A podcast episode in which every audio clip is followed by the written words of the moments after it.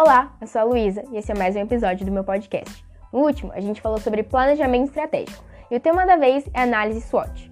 Junto com o um novo tema vem também um novo filme, para exemplificar sobre o conteúdo e para deixar nossa conversa mais fácil e fluida.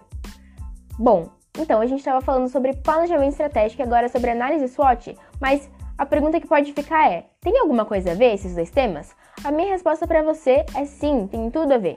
Imagina que você está em frente ao teu computador e que lá tem uma pasta chamada planejamento. Você clica e lá dentro tem planejamento estratégico. Você clica e lá dentro tem nível estratégico. Você clica e lá dentro vai ter, finalmente, análise SWOT. Então a análise SWOT ela está dentro do nível estratégico. Ela é uma ferramenta do nível estratégico. E lembra que a gente viu no podcast anterior que nesse nível as decisões são tomadas? As decisões elas precisam ser tomadas com base em dados concisos. Não é uma revelação em sonho para os gestores que fazem as decisões ser tomadas. Precisa ter uma análise sobre o que está acontecendo, como é que estão os meus concorrentes, como é que está a minha empresa, quais são as minhas forças, quais são as minhas fraquezas. E essa análise é a análise SWOT.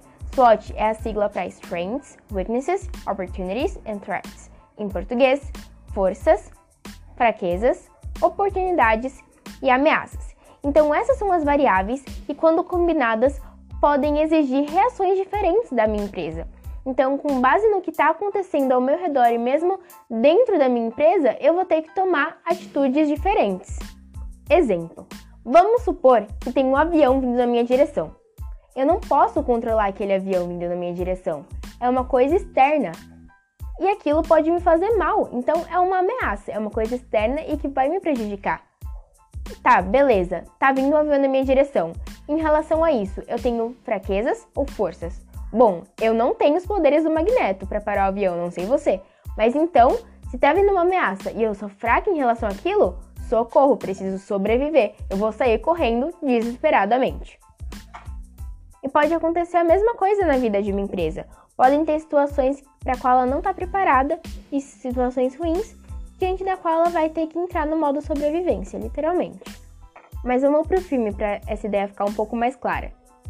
Bem no início do filme, assim que o Walt começa o estúdio dele, o cara do cinema simplesmente não paga. O Walt pode controlar isso? Ele pode ir lá e tirar o dinheiro do bolso do cara? Legalmente, ele não pode. E ele tem força para lidar com isso? Ele tem, sei lá, uma reserva? Não, ele não tem ele administra de uma maneira péssima os recursos que ele tem, os poucos recursos que ele tem, porque assim, ele não tem dinheiro e o pouco que ele tem, ele administra super mal. Porque ele não é formado em contabilidade nem nada. Então, beleza, é uma ameaça e eu não tenho condição nenhuma de lidar com essa ameaça. Entra no modo sobrevivência. Então, o Walt, ele até é despejado, ele come comida do lixo porque ele está simplesmente no modo sobreviver.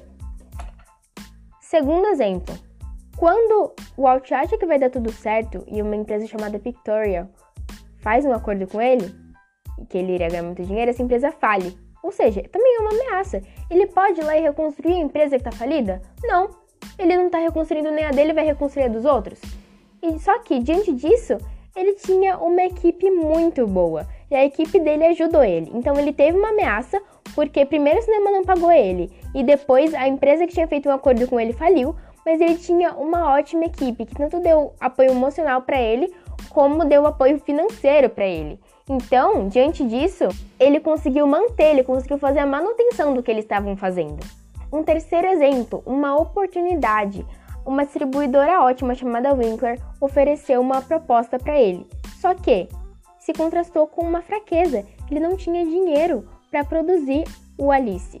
Então, má administração, uma fraqueza dele, mais uma oportunidade.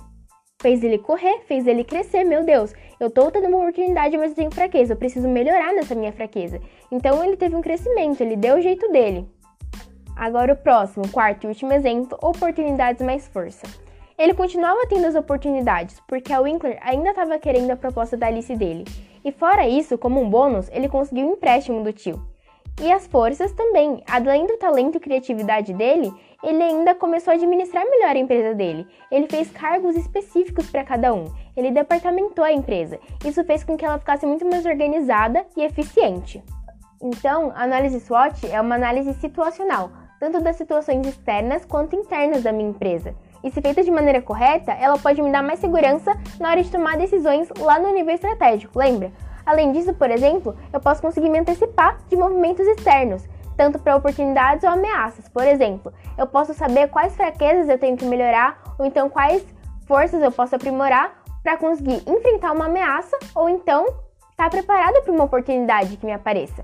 Além disso, também é uma análise prescritiva, porque ela prescreve um comportamento a partir do cruzamento dessas quatro variáveis, que, como eu citei, são forças, fraquezas, oportunidades e ameaças. Espero que tenha dado para entender. E é isso. Até o próximo podcast.